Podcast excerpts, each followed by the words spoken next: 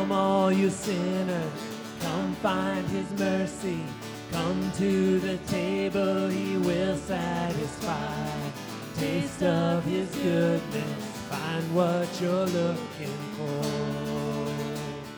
Amen. Welcome to Creekside Church. Let's go ahead and stand together this morning as we sing uh, this next song together. As we think about uh, how good it is to know that we have an everlasting God uh, who will never faint, will never grow weary.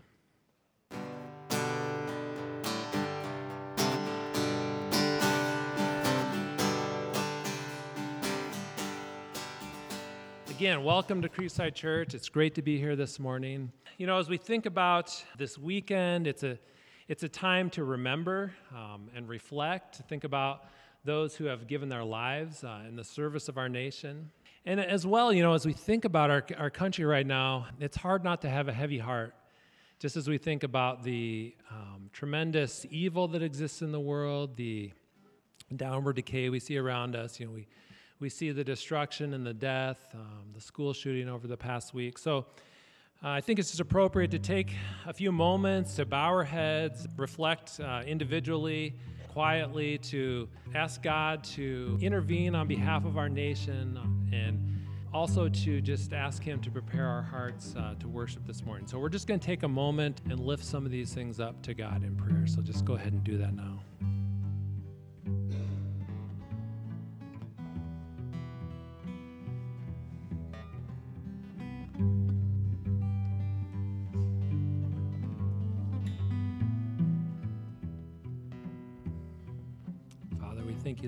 Come here apart this morning. We lift up these things to you, knowing that you are a God who is in control. You created all things, you sustain all things. Father, just be near to the brokenhearted and the needy, um, and lift our eyes to you again. It's in your name we pray. Amen. Listen to these words from Psalm 105. Psalm 105 says, Oh, give thanks to the Lord, call upon his name make known his deeds among the peoples. Sing to him, sing praises to him, tell of all his wondrous works, glory in his holy name. Let the hearts of those who seek the Lord rejoice. Seek the Lord and his strength. Seek his presence continually. Remember the wondrous works that he has done, his miracles, the judgments he uttered.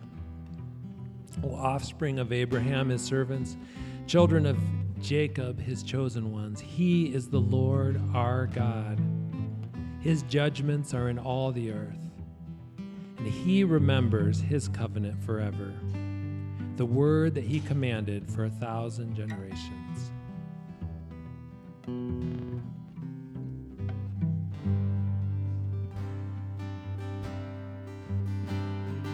I see the work of your hand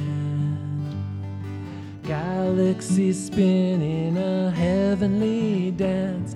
Oh God, all that you are so overwhelming. I hear the sound of your Mark and Mary, if you guys want to, you want to have them come up, Norm? It's always a great privilege when uh, a couple goes to be missionaries to serve the Lord. And uh, Mark just retired from his work. Yay. Thank the Lord. And they, uh, they are wanting to serve the Lord in Haiti. And they're going to go for uh, two and a half weeks. They'll be gone from here about three weeks total or so, traveling. Mary is going to continue her work in the hospital as a nurse and teaching uh, nurses and sometimes doctors. Yes. And um, they are also going to be picking up some medical supplies that were don- donated to the hospital in Haiti and Illinois. They're driving to pick those up and then driving to Florida and then getting on the, the missionary aviation plane there. So they need prayers for travels and for, you know, finances. They're looking to the Lord to help provide for their needs. And Mark is going to do music ministry and uh, evangelism and chaplain ministry in the hospital. So we need to pray for them, and he's also kind of on exploratory exploratory trip to see, you know, what Haiti's like, and hopefully he'll be in love with it. And so we're going to commit him to the Lord. Father, we are joyful that Mark and Mary want to serve the Lord in Haiti. We're thankful that they're answering your call upon their heart and their life. We commit them to you for all the details, the finances, the traveling mercies, pick up things, and protection there in Haiti. And the love of Christ would shine out through them. People would, would see Jesus through them. We just thank you for them. We commit them to you in Jesus' name. Amen. God bless you. That's great. And uh, if you feel led to help them financially, you can do that as well. See them after the service or um, when, when, are you guys leaving for sure? Saturday, They're leaving next Saturday, so there's still time to get them uh, some, some, some financial assistance if you want to, and that should be done given it at this point in time, such short notice, just give it directly to them, make a check out to them, or just give them cash. That would be fine. Uh, just one more announcement that I have, and that would be that uh, some of the gals are organizing a, a shower uh, for Kara, a baby shower. So if you have would like to give to a group gift, uh, see my wife Marla or Jackie Gardner. Uh, I don't know where Jackie's at, but she's teaching Sunday school, I think, right now. So if you can see her after the service, that'd be great. Uh, there's going to be a group gift, so you can contribute to that if you'd like to. So good to have you here th- with us this morning. If you here uh, online for the first time or here in the service for the first time, just uh, welcome you. Glad you could be with us. Uh, for all of you, there is a, an additional flap on the bulletin. If you received a bulletin, they're at the welcome table. If you if you didn't receive a bulletin, they're at the welcome table. If you did, you already know that. Okay, so glad you're here. And uh, there's an additional flap on the bulletin. You can fill that out if you have a prayer requests, you have uh, interest in ministry or whatever, or if you're a newcomer, we'd sure appreciate you doing that. And then put it in the offering box, which is on the welcome table. We don't take up a regular offering by passing a plate. Uh, we feel like if the Lord leads you to give, that'd be great, but there's a box out there you can do that in at the end of the service. Let's pray. Father, uh, I thank you for just the opportunity we have as your people to gather this morning. What a privilege to worship you on this Memorial Day, and we do thank you, Father, is those who live in this country for those who have sacrificed for our freedoms. And we remember them this weekend.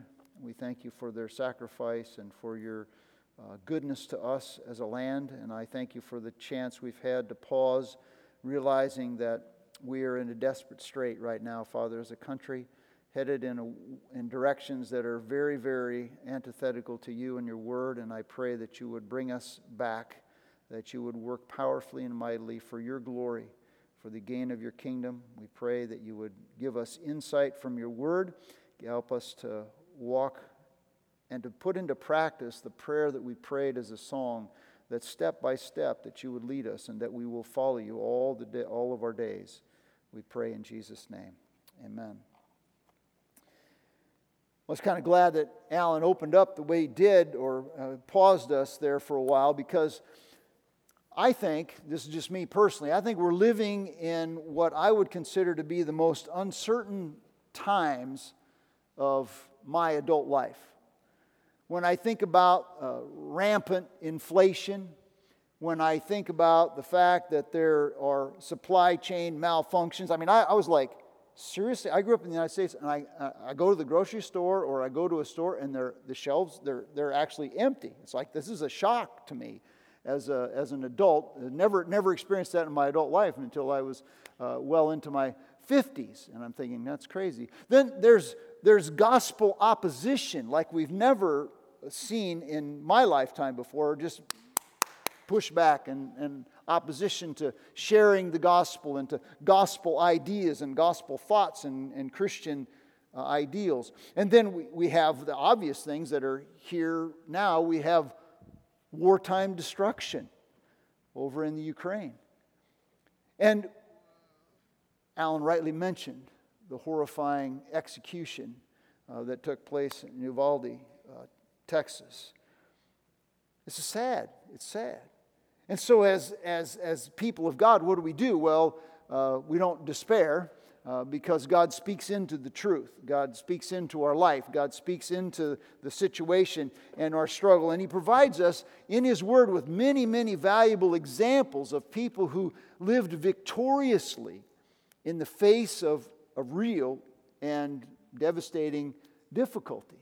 And so, right now, uh, you know, one, as we look at the Bible, one of the, the indispensable characteristics of the people of faith who actually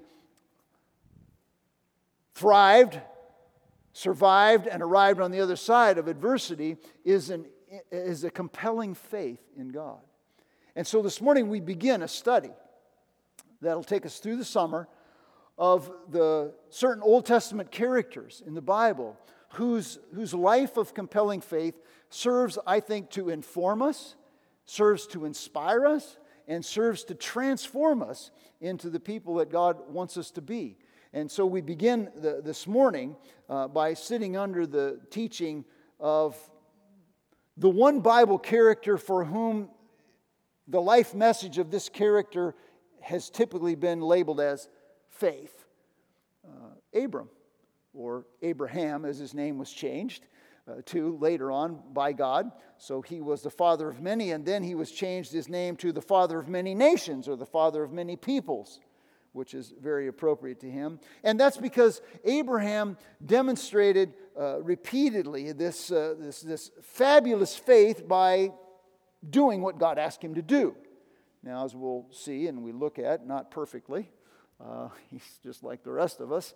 He's a fallen human being. He wasn't perfect in what he did, but he repeatedly demonstrated his belief in God by doing what God asked him to do. And so we're going to begin this morning by seeing where it all started for Abram okay? And if I say Abraham, forgive me because I'm, it's, it's harder for me, even when I read Abram, it's, I, I'm thinking Abraham. So if you have your Bibles, I invite you to turn to Genesis chapter 12. We're going to be in verses 1 through 9, and there we see, we discover that Abram set three conditions, or he met three conditions for those who uh, measure up to a standard of fabulous faith. Okay, these three conditions were uh, met by him, and I actually, he didn't really meet him. There are things that happened to him that are true for all of us who would exhibit and exercise fabulous faith. I'm going to read down through the text, so if you have your device or if you don't have a Bible, there should be one in the seat in front of you, underneath the seat in front of you. Or if you have your Bible, that's great too. I'm in Genesis chapter 12, beginning with verse 1. Now the Lord said to Abram, Go forth from your country and from your relatives and from your father's house to the land which I will show you, and I will make you a great nation, and I will bless you and make your name great. And so you shall be a blessing, and I will bless those who bless you, and the one who curses you, I will curse. And in you all the families of the earth shall be blessed. So Abram went forth as the Lord had spoken to him, and Lot went with him. Now, Abram was 75 years old when he departed from Haran.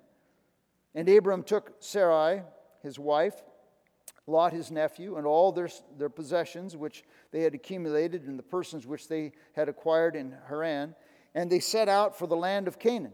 Thus they came to the land of Canaan, and Abram passed through the land as far as the site of Shechem to the oak of Moreh. Now the Canaanite was in the land. And the Lord appeared to Abram and said, To your descendants I will give this land. So he built an altar there to the Lord who had appeared to him. Then he proceeded from there to the mountain on the east side of Bethel and pitched his tent, with Bethel on the west and Ai on the east. And there he built an altar to the Lord and called upon the name of the Lord. And Abram journeyed on, continuing to the Negev. That's the south country, all right, to the south. And here we have the first, we have the story of Abram. This is the story that uh, first mention of Abram, in, uh, well, not the first mention, he was mentioned in chapter 11, okay? But this is the first thing that really, he, he's, he's actually doing something. And so I see the first condition that was met for Abram and for us to exhibit, exercise, and to work at and fabulous faith is that we receive the call of God. Abram received the call of God. Now the Lord said to Abram, Go forth from your country. And we know from Acts chapter 7, verses 2 through 4, And from Genesis 12, verse 4, it's revealed that he received the call while he was still in Ur. Now, this is the end of chapter 11, okay? He was born in what we might know as, as, as the Babylonian uh, time, uh, Iraq and Iran. So he was born there, and he received the call there, and it, it was either repeated to him when he was in Haran, because he moved from Ur, or it was he was reminded of it when he was there. Either way, it, we have him moving from Haran, but he originally started in a place called Ur of the Chaldees, which is the Babylonian, Babylonian Empire. So in Genesis 12, we just kind of drop down in Genesis 12. I don't like doing that, but we drop down in Genesis 12, and there's always a history and there's always a context. So Genesis chapter 12, uh, in, in this chapter, in from here on, the corruption of mankind that deserves destruction, that is illustrated for us in all of Genesis chapters 1 through 11, is now countered by this invitation, this call of God on Abram, which is an illustration, a manifestation of the mercy of God in saving a people. So you have Genesis 1 through 11, where wickedness and corruption, you know, the story of Noah and the flood and all that sort of stuff, and the building of the Tower of Babel, Babel, however you want to say it, Babel, Babel, Babel. Uh, you, I don't want to babble. So you have that, and then you have, now we have the story of Abram. And it comes on the scene. And there's two indicators of God's call, okay? We know we've been called of God, first of all, when the call is undeserved. Look at verse 12, chapter 12, verse 1. Now the Lord said to Abram, Go forth from your country. Now, I would submit, and I'm not the first one to submit it, that God's call uh, to Abram is a manifestation of magnificent mercy. Where was he raised? He was raised in the petri dish of paganism in Babylon, okay? He was a person who was indoctrinated in idolatry.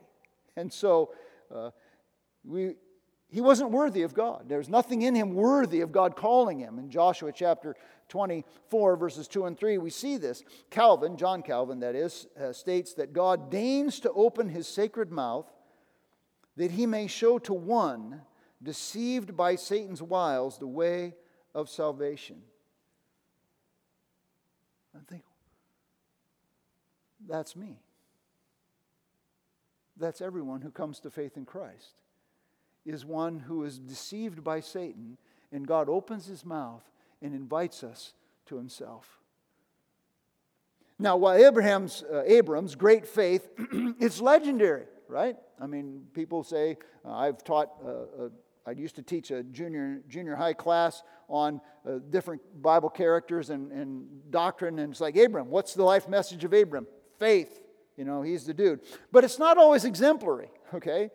It's, uh, it's legendary, but it's not always exemplary. In fact, uh, if we went on in chapter 12, beginning with verse 10, he, he kind of plays the coward.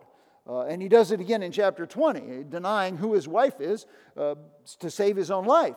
So it's not always exemplary. But let's don't miss the fact that it's a place of God's mercy in calling Abram. In the same way that it's a place of God's mercy in calling any of us Uh, to himself. Paul said it this way in, in 1 Corinthians chapter 1 verse 9, God through whom you were called into fellowship with his son Jesus Christ. It's God who calls us into fellowship with, his son, with, with him through his son Jesus Christ. God calls those who are in bondage to the wickedness of the world those of us who deserve the destruction that comes from God because of our sin and His wrath upon us, to experience freedom, forgiveness through faith in His Son. And Paul said it this way in Romans chapter 9, verse 1 the, the call is based on the choice of the one who calls. It's not our choice, it's God's choice, the choice of the one who calls, extended to the undeserving. Apart from any works that we have, there's nothing in us that would merit God's call. There's nothing in us that deserves His forgiveness. There's nothing in us that deserves Him to come to us. And He reaches down to us in unconditional love through the person of Jesus. And the call is issued through the proclamation of the gospel. How does God call us to Himself? Through the Word of God. When he tells us that there is no none righteous no not one. Romans chapter 3 beginning with verse 9 there's none who seeks after god not even one. And all have sinned and fall short of the glory of god. We're desperately separated from god and we deserve his judgment. The wage of sin is death. He calls us to repentance calls us to acknowledge yeah i, I am sinful and now i turn from my sin and i accept what Jesus did on the cross as the payment for me so that I can be declared right with God and have peace with God. This morning in the first service, it was just struck me again. Uh, therefore, having been justified by faith, we have peace with God. Justified, declared righteous, we have peace with God means that prior to that, we were at enmity with God. Prior to that, God was our enemy. But when we put our trust or our faith in Christ, He becomes our friend. And there's no longer this, this enmity, this hostility, but a call must be answered. It drives me nuts nowadays, you know. It's like we, we're, we're, just, we're just like our phone is like our master. As soon as that thing rings, what? Got a call, got a text, doesn't matter what I'm, even if I'm driving. You know, how many times can they tell us don't text and drive? And I drive by, and when I drive by people, when I meet people, I, I mean, all the time. Marla and I have been invited to a birthday party overseas this summer. Unless we accept the invitation, unless we go, unless we accept the invitation and actually go, the invitation doesn't amount to much. It's an invitation, serious, genuine, but we're never going to be part of the community of people who are gathered there at that birthday party unless we go. You see, the invitation is there for us.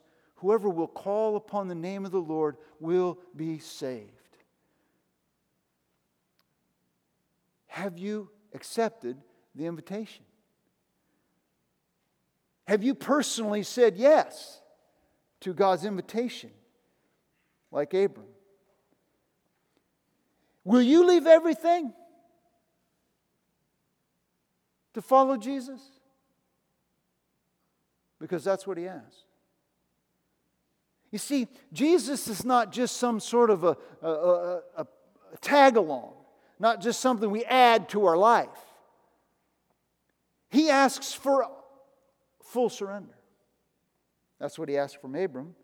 That's what he asked from us. You know this, these verses. For by grace you've been saved through faith. By grace, that's not deserved, it's an undeserved gift. For by grace you've been saved from your sin and condemnation. By grace you've been saved through faith. By means of our trust or faith in Jesus' death on the cross and his resurrection, which proved our, our victory and justified us, you've been saved by grace through faith, and that not of yourselves. It's a gift not as a result of works, so nobody can boast. It's faith, faith, only faith. We took our kids uh, a long time ago now uh, to the Royal Gorge in Colorado. Okay? And when we were at the Royal Gorge, uh, I don't think they had that zip line thing when we were there. Uh, they have a zip line now. I found out my daughter, my youngest daughter, who's now in Kenya, she went, she, she went on the zip line across the Royal Gorge. Good for you, girl. Uh, you know, go. Uh, and, uh, but we rode the tram, you know, like it's this, this, this car, like a, a box, that's suspended on a cable across a thousand foot drop. And I get in the middle I go, how stupid am I? I got my wife and I got my three young kids, and we're like, okay. Now, maybe that was faith, maybe that was credulity, which is blind faith, but it it was an, an, illustration of what it means to trust. We absolutely wholly trusted in the engineers and the architects and the construction people who put it in cross. And Jesus says to us, God says to us through Jesus, Do you trust me like that? With everything, wholeheartedly. You see, this, this, this issue of uh, undeserved call, it has, first of all, the nuance that we're called to be saved. Sorry, I forgot that if you're writing notes, okay? That's the number one under A, okay? It's called to be saved. Secondly, the second nuance is we're called to serve. As those who were saved, we're saved to serve. Now, you've heard me say this, and I'll say it again, but sometimes we need to be reminded. We are his workmanship. The, you know, I quoted Ephesians 2 8 and 9, but then verse 10 says, We are his workmanship, which is kind of an interesting uh, little word. We're his poems, okay? Or his poema, which is the Greek word for poema, which, from which we get poems. We're his workmanship, created. The, the, the, I guess the created part is the poem. We're created in Christ Jesus. Why? Fire insurance, right? Uh, so so we don't go to hell. Well, that's a benefit, but that's not why we're created. We're created in Christ Jesus for good works. That we should walk in them. That means all the time. Walk in them doesn't mean I did one. I helped an old lady across the street one time when I was a kid, so I'm good. I, I shoveled Ethel Tassie's driveway after uh, eight inches of snow with a scoop shovel, so I'm done. No, no. And then uh, a passage I, I, brought to our attention last week in, in 1 Peter chapter 2, verse, verses 9 and 10. You're a chosen race, a royal priesthood, a, a holy nation, a people of God's own possession, that you might proclaim. Why are we a holy nation? Why are we a chosen nation, chosen nation, a royal priesthood, a holy nation, a people of God's own possession? To proclaim the excellencies of Him who called you out of darkness into His marvelous light. He saved us to serve. Like the medical doctor that I, I, I met early in our, our full time ministry, who, who curtailed his work hours so that he could invest more time in church and in ministry. And this was a young guy. He intentionally did it so he could serve Jesus. His occupation didn't define him. Does your occupation define you? Oh, what do you do? Well, I'm an engineer. I'm a salesperson. I'm a accountant. I'm a computer sale. I'm a marketer. I'm a, you know. Well, that's fine when people ask you what you do. You say, that's what I do, right? But does what you do define who you are? Shouldn't. See, this guy, this young doc, he was on a mission from God for God. Ask myself, am I on a mission from God and for God. If I'm a child of God, I am. May not always accept it, may not always acknowledge it, but that's what's true. And like him, and like Abram, who was on a mission from God and for God, he was called to it. Every believer has a specific and significant role to play in God's plan to rescue unworthy humanity from their destruction. We're called to share the love of God. We're called to show the love of God. We're called to serve the people of God for the glory of God. Now, we don't all serve in the same way. Nobody's going to ask me to sing a solo, but I, have, but I do use my voice to serve God just not in the same way as others. You see, the call of God is undeserved, but the call of God is also unnerving. It requires a break from our past and a belief in God for our future. Abram, chapter 12, verse 1. Now the Lord said to Abram, Go forth from your country now, I want you to see, read down with me each phrase, and each phrase intensifies the cost. Go from your country and from your relatives and from your father's household. You see, Ur was in a, well, we think, uh, I wasn't there, so I don't know for sure, but uh, a, a luxuriant, lush land. Kind of like at the edge of the, the Tigris and Euphrates, where there was this fertile crescent that it was raised in. And he was leaving a lush and luxuriant land for an unknown country, and that was a huge gamble. Okay? He had to leave his people and his relatives. Uh, he had to leave his comfort. He had to leave his convenience. He had to leave his stability. He had to leave his security. Anytime that I've traveled overseas, uh, and I, I'm not trying to make myself out as like some world traveler. I mean, I've been overseas a few times, but every time I go to a different country, you find that the people who are not from that country have a proclivity, a tendency to gather with other people who are from the same country they came to that country from. I think the technical word is expatriates, okay? So you go to you go to some place in Europe, and it doesn't take long to find out where, where all the Americans hang out. You go, you go to Mexico, you can, that's where they're hanging out. It doesn't matter what country, that, at least ones I've been in, you, you can find out. And they, they hang out in, in the same places. Because living in a foreign land can be frightening, it can be fearful. You don't know the language, you don't know the cultures, you don't know the customs, you don't know how to get along, you don't know if you're going to make a mistake, you don't know which, sometimes you don't know which side of the street to drive on. And then when you do know what side of the street to drive on, you don't do it right. Uh, I've had that experience before. Come on, man, come on, come on. Uh, uh, it was, it was in St. Croix, and we, they drive on the left hand side of the road, you know. And so you can make a left turn at a stop sign. It's, it's, it's odd, but you, you don't know, and so you're, you're afraid. John Ortberg put it well. He says, as a rule, the people we read about in the scriptures who were called by God felt inadequate, quite inadequate.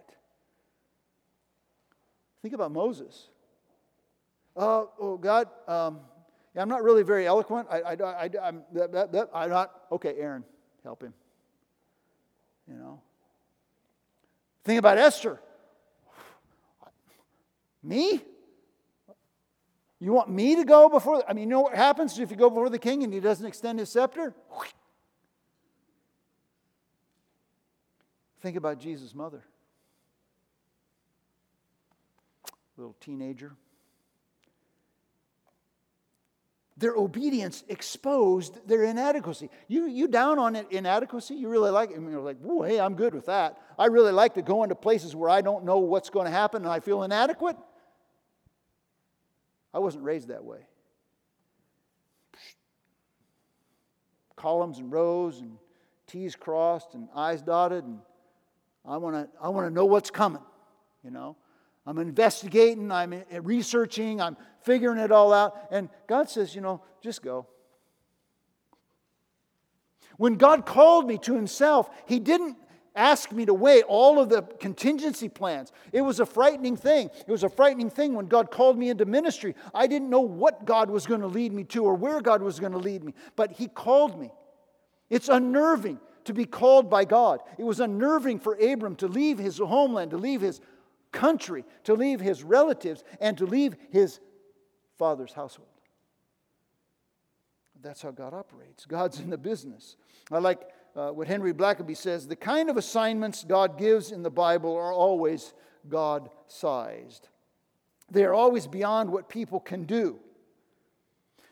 And uh, James Boice, in his commentary, suggests I'm, I'm not sure I'm totally down with it, but he suggests that Abram's departure was necessary well, I think it was necessary for his spiritual growth, but he suggests that it was his environment was not the environment was not conducive to growth. And I would say, well, I don't think Canaan was a whole lot better than Ur, you know, as far as conducive to his spiritual growth. But God takes us out of our comfort zone so that we grow. Sometimes so that we come to know him, and then so we grow in him. God is in the business of removing our props and placing us in circumstances where we need to trust Him so we can grow. Mark and Mary are stepping out. Mary's been there, you know. Okay, Mark hasn't. You know, you got to fly to Haiti. It's a third world country. That's kind of a shock. Can't bring the smells home, but you can remember them. You know, you won't bring you can bring the pictures home, but they don't tell the story. And so you, you, we step out in faith. And Jesus is part of that. In Luke chapter 9, and I think we have this, uh, verses 23 through 25, Jesus said this, and, and he was saying to them all, If anyone wants to come after me, he must deny himself and take up his cross daily and follow me, for wherever he, uh, whoever wants to save his life will lose it, but whoever loses his life for my sake, this is the one who will save it. For what good does it do a person if he gains the whole world and loses his own soul or forfeits himself? Later, uh, in that same chapter, in Luke chapter 9, verses 57 and following, Jesus gives three illustrations of the cost of discipleship okay? Gives three illustrations and proves and says that following him must be the top priority. Oh, I have a, um, yeah, I, I need to say goodbye to my parents. No. Oh, I, I, bought a, I bought a, I bought an ox and I need to go test it out. No. You know, he gives all these illustrations that following him is the top priority. You see, he's not saying Christians can't have fun. He's not saying Christians can't have a family. He's not saying that every person who follows Jesus is going to live in a foreign country or live in poverty. He's not saying that, but some will. What he's saying is, you don't know. Uh, come and see. Well, can you lay it out for me a little better, Jesus? I mean, you know, can you kind of give me a few contingency plans, possibilities, uh, opportunities that might come up? No, I'm just asking you to follow me. I'm just asking you to trust me. I'm asking you to surrender your life. And so this morning, I just, is God calling you to salvation? People who've heard the message many, many times, but I sat in the church and it wasn't until I actually, God, the Spirit of God worked in my heart and I actually responded to the invitation. And so I don't know whether you're listening online or you're listening in person, but if you've never responded, my challenge to you is repent and turn from your sins and trust in Jesus and his death on the cross and understand that he's inviting you, but hold on. It will cost you dearly. But you will benefit even more. There's no playing around with it. It will cost you. It will cost you.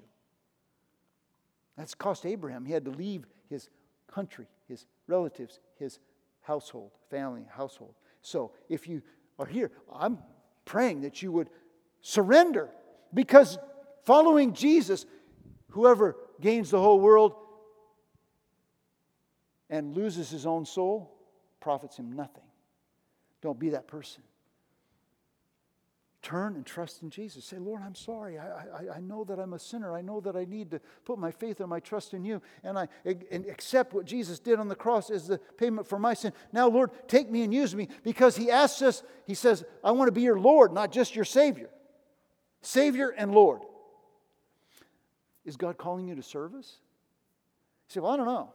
Well, I don't know either, but maybe He is. Maybe He's calling you to serve in some way. Maybe you are serving in some way and you're questioning whether you should be serving in that way. Well, ask the Lord about it. You know, explore opportunities. Mark and Mary are going to Haiti. Other people are serving in Awanas. Other people are serving with uh, putting on showers. Some people are serving up here doing the praise team. And a lot of these people, you know, hey, you got to try it out. Ask the Lord and then explore it. Pray about it and then, but do something. Get in the game. Uh, we're not saved to sit and soak, but we're saved to serve. So if we're not serving, we're not obeying. And so we get in the game and do something. And the Lord promises the blessings will outweigh the burdens. In Luke chapter 18, verses 29 and 30, he, he says this, and he said to them, Truly I say to you, there is no one who has left house or wife or brothers or parents or children for the sake of the kingdom of God who will not receive many more times as much as this in, in this time and in the age to come, eternal life. I have family all over the world. but I'm one of three children, and none of my immediate family lives overseas. Okay?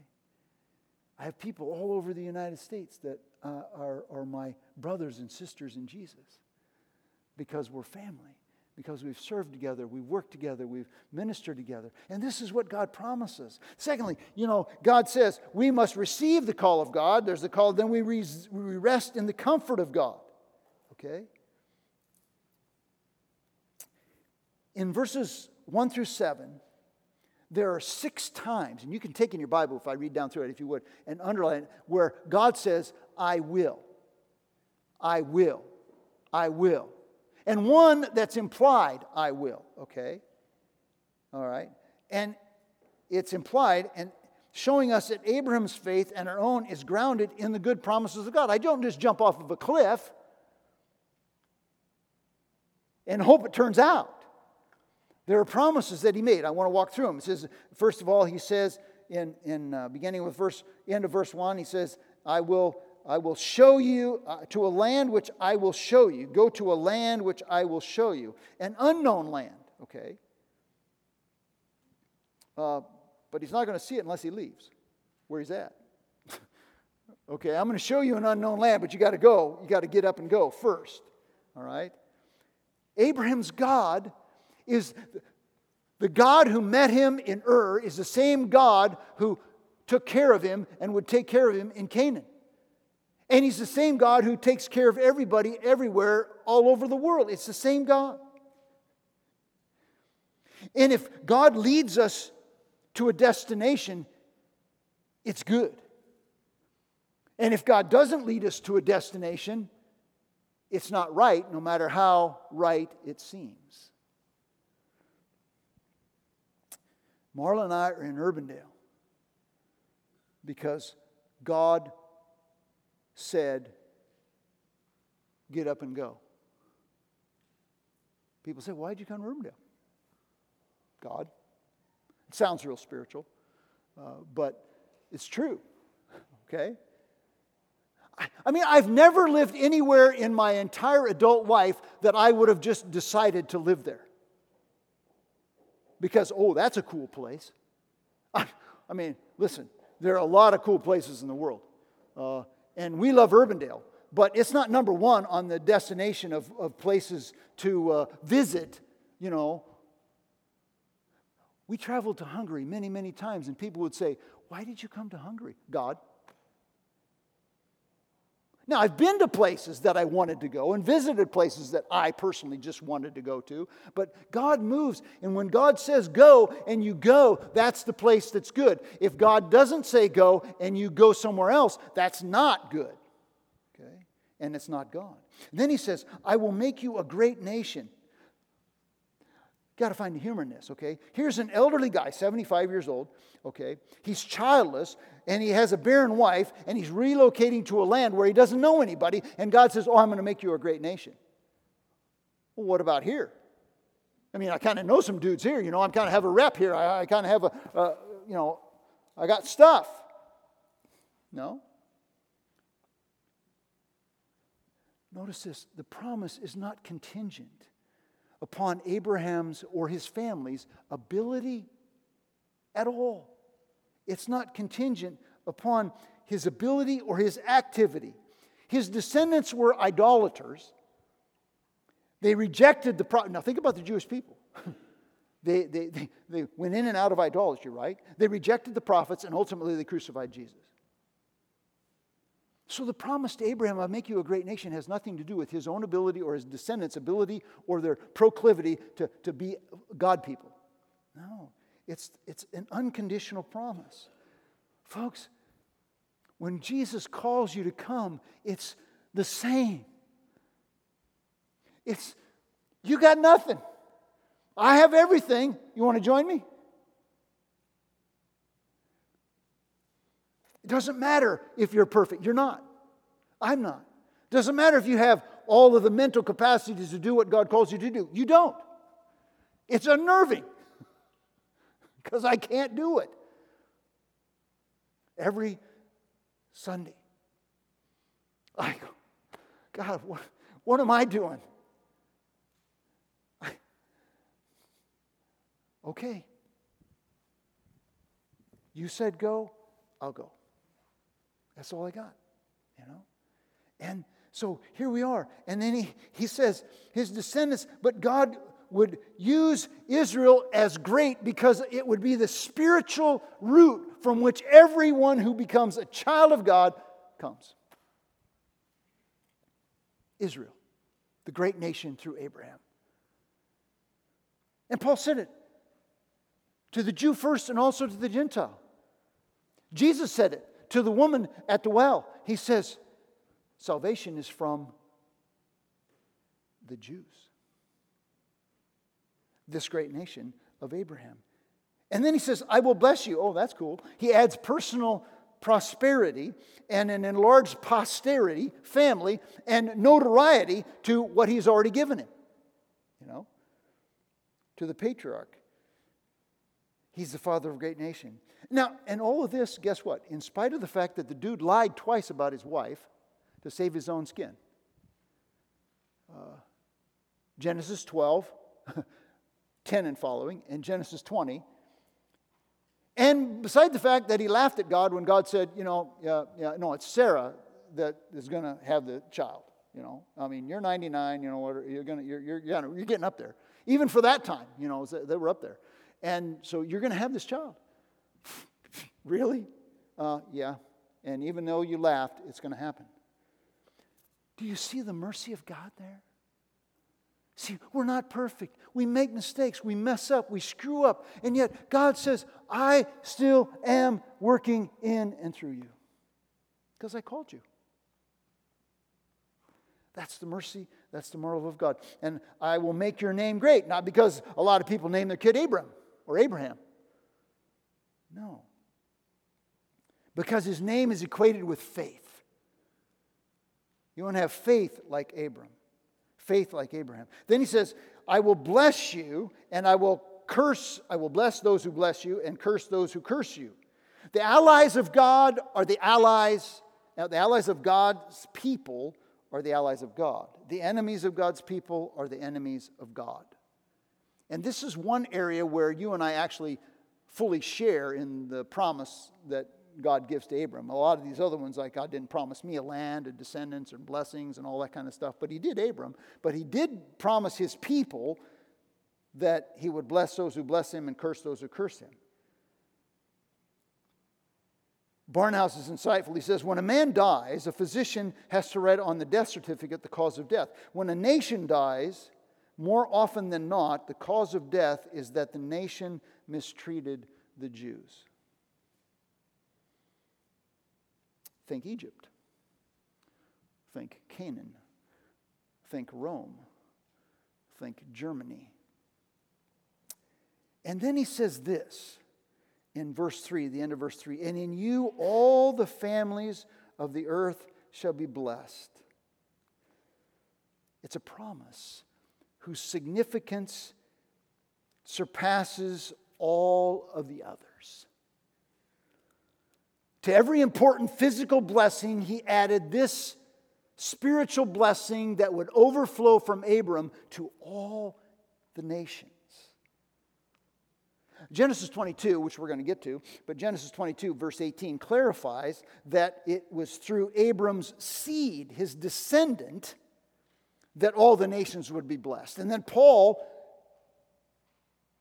narrows it down and declares that the seed, the one descendant of Abram through whom all the nations of the earth would be blessed, is the person of Jesus Christ. Galatians chapter 1, ver, or 1 verse, uh, ver, I'm sorry, Galatians 3.16. He declared that God's promise to Abraham was a proclamation of the gospel. So he said, Paul says in Galatians chapter 3 that when God said to Abram, through you all the nations of earth will be blessed. That was the gospel. That somehow, through Abram and Abram's seed, people would come to faith in Jesus. That they would accept that the, Jesus died as a curse for us, and he rose again to bring about our justification and rose victoriously. That's Galatians chapter 3, verses 8 through 14.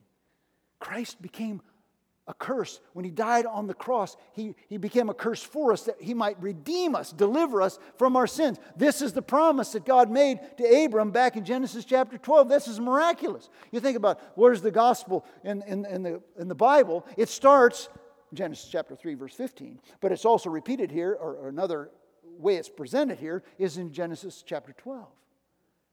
And, and all of the Bible, this marvels me, uh, impresses me all of the Bible is God's weaving of his redemptive story through the people of Israel so that the sins and the decadence of Genesis 1 through 11 is somehow redeemed and gloriously delivered in Revelation.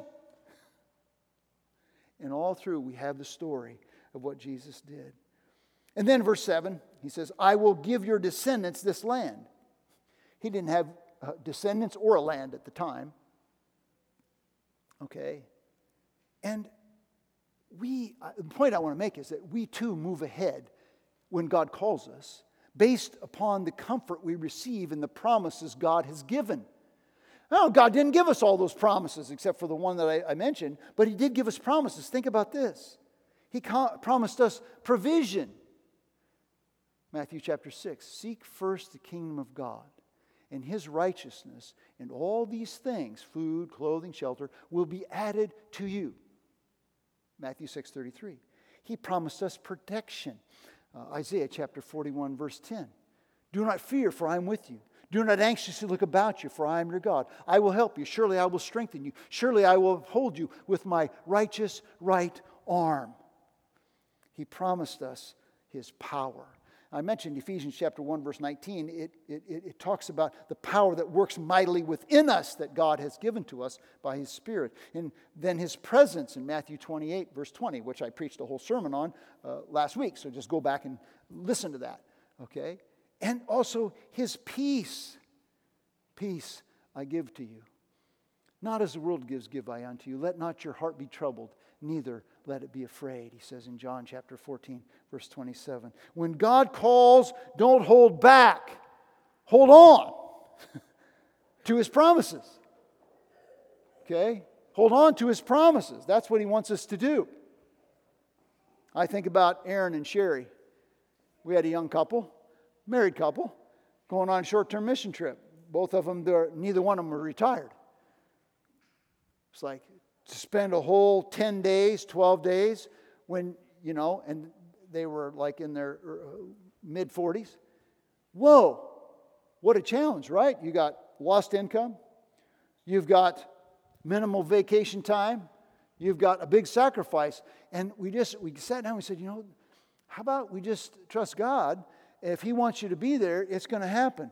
Well, long story short, they got there and God used them mightily in the ministry because certain people, their history, their background was just what people needed to hear when they got to the ministry. They stepped out in faith and God stepped up, and that's how He does. So God calls us. We receive the call of God, we rest in the comfort of God, and finally, we respond to the call of God with two manifestations of faith. Now, the first one is radical obedience. Look at verse 4.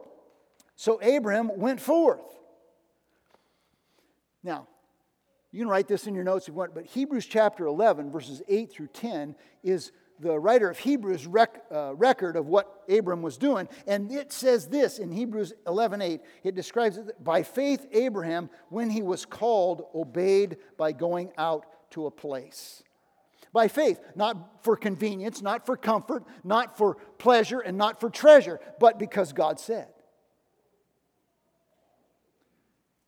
It's a model for us of compliance. It's compliance to God in obedience, regardless of whether we have all of our questions answered. That's faith. Faith is the evidence of things hoped for and the conviction of things not yet seen. You didn't have all the answers. So take, you, take your wife and move in whatever possessions and go there. Don't know anybody there. Don't worry about it. I don't know what I'm going to do when I get there. Don't worry about it. I don't know what's going to happen when I get there. Don't worry about it. Just go. That's what God asks of his people. And then when he gets there, he finds out, verse 7, oh, uh, by the way, this land, I'm going to give it to your descendants. I'm not even giving it to you. You realize the only thing that Abraham ever owned in Canaan was a burial spot. He bought it for his wife, and that was the only thing that he ever owned in the land himself. And, Abra- and, and verses 6 through 9 Abraham was a vagrant intruder in a strange and hostile land, and his transience kept him focused not on where he was, but why he was there and where he was going, which was where? Hebrews, again, the writer says in verse, verse 10, he kept looking for the city whose builder and maker is God. He was wandering around in Canaan, but he was looking to glory. Folks, that's us. We are here, transients, intruders in a foreign and hostile land, and we should keep our eyes fixed on not where we're at, but why we're here and where we're going. Abram. You see, radical obedience that sacrifices personal ambition to the point of enslavement, imprisonment, or perhaps, or it, most for most of us, just some other inconvenience, characterizes the people of God. That's what God calls us to. We're transient sojourners. And our proper response to God is not, uh, is, is to, it means that our, that our location, that our vocation, that our situation in life, our station in life, our preoccupation, it's all subject to God. Where I live, how I live, with whom I live, where I'm at, it's not under my control. It's God's. Um, some of you know this song, Chris Tomlin. Where you go, I'll go. Where you stay, I'll stay. When you move, I'll move. I will follow you. I will trust in you alone. In this life I lose, if this life I lose, I will follow you. Haiti is not a prime destination for retirees. But two retirees are going there. I mean, short term for right now, right? But that's what God's called them to. If God calls you to share in the ministry of Awana, if God calls you to share and serve in the nursery, or if God calls you to share Christ with a neighbor, our response should be, okay. Not, but God. I just talked to, uh, Rosie doesn't know I'm going to say this. Rosie, uh, some of you know Rosie, she, she told me this morning in the uh, workroom when I was getting a copy of my message, she said, uh, you know, I said, bless you for working with the kids. She goes, You know what? Before I came to this church, I didn't really like kids. But ever since I've been here, I've been working with kids. I said, Praise God. She goes, Yeah, it's great. Because God called her and she moved. You see, I believe that a commitment to safety and comfort and convenience is a scourge on modern Christianity in America. Safety, comfort, convenience. Well, I don't know. Can we really, should we, we, better, we got to rethink it. We got to think it through, plan it, over analyze it. Sometimes you just need to go. If it works out, fine. If it doesn't, okay, God wasn't in it. Guess we got to, you know, readjust. Then Hebrews 11, 6, for without faith it's impossible to please God. Yeah, we walk around like, okay, we're, we're, we're good. You know, we're good because, you know, hey, look, we paid the bills this month. You know, the income and the offering was okay. And what are we doing for Jesus? Well, you know, we're keeping the doors open.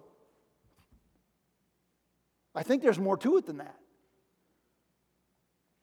And our, our, our genuine faith, fabulous faith, is uh, reverentially dependent. Our reverential dependence. It's not just our radical obedience, but there's reverential dependence. Look at verses 7 and 8. And the Lord appeared to Abram. Oh, wow, cool.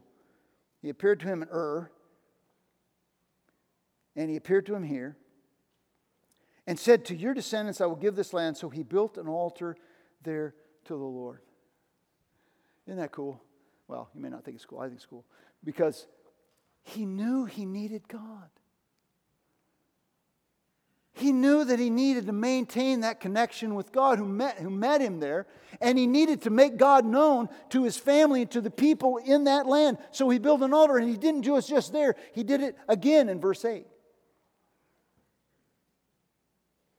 God called Abram, and then Abram called God. It says that in verse 8. I'm not just making it up, okay? He said he, called God. He called on God, okay? Amidst a people known for their hostility, Abram was acutely aware of his vulnerability and he turned in dependence to Almighty God. Folks, I don't know about you, but I feel inadequate to fulfill the Great Commission. I feel inadequate to uh, serve God the way that God calls us to do. But you know what? It's okay because then we can cry out to God and say, God, help. Our reverent worship serves the same purpose as Abram's reverent worship. Helps us maintain our connection to God, and it helped make God known to our family and to the people around us for the glory of God. So, maybe, is God calling you to salvation? Well, count the cost before you sign up. I can't implore you enough to sign up and say, Yes, Jesus, I'm surrendering to you. Is God calling you to service? Well, probe it a little bit, explore it a little bit, pray about it a little bit, and then go. See what God does. Rest in His promises. And you know, what a, what a neat thing, because as we close the service and we take the bread and the cup, what we do is we look back to the promise that God made to Abram, in you all the families of earth shall be blessed. And if you're here this morning and you know Jesus Christ, it's because Jesus died on the cross and he, his body was broken and his blood was shed so that we could be saved. The promise is fulfilled.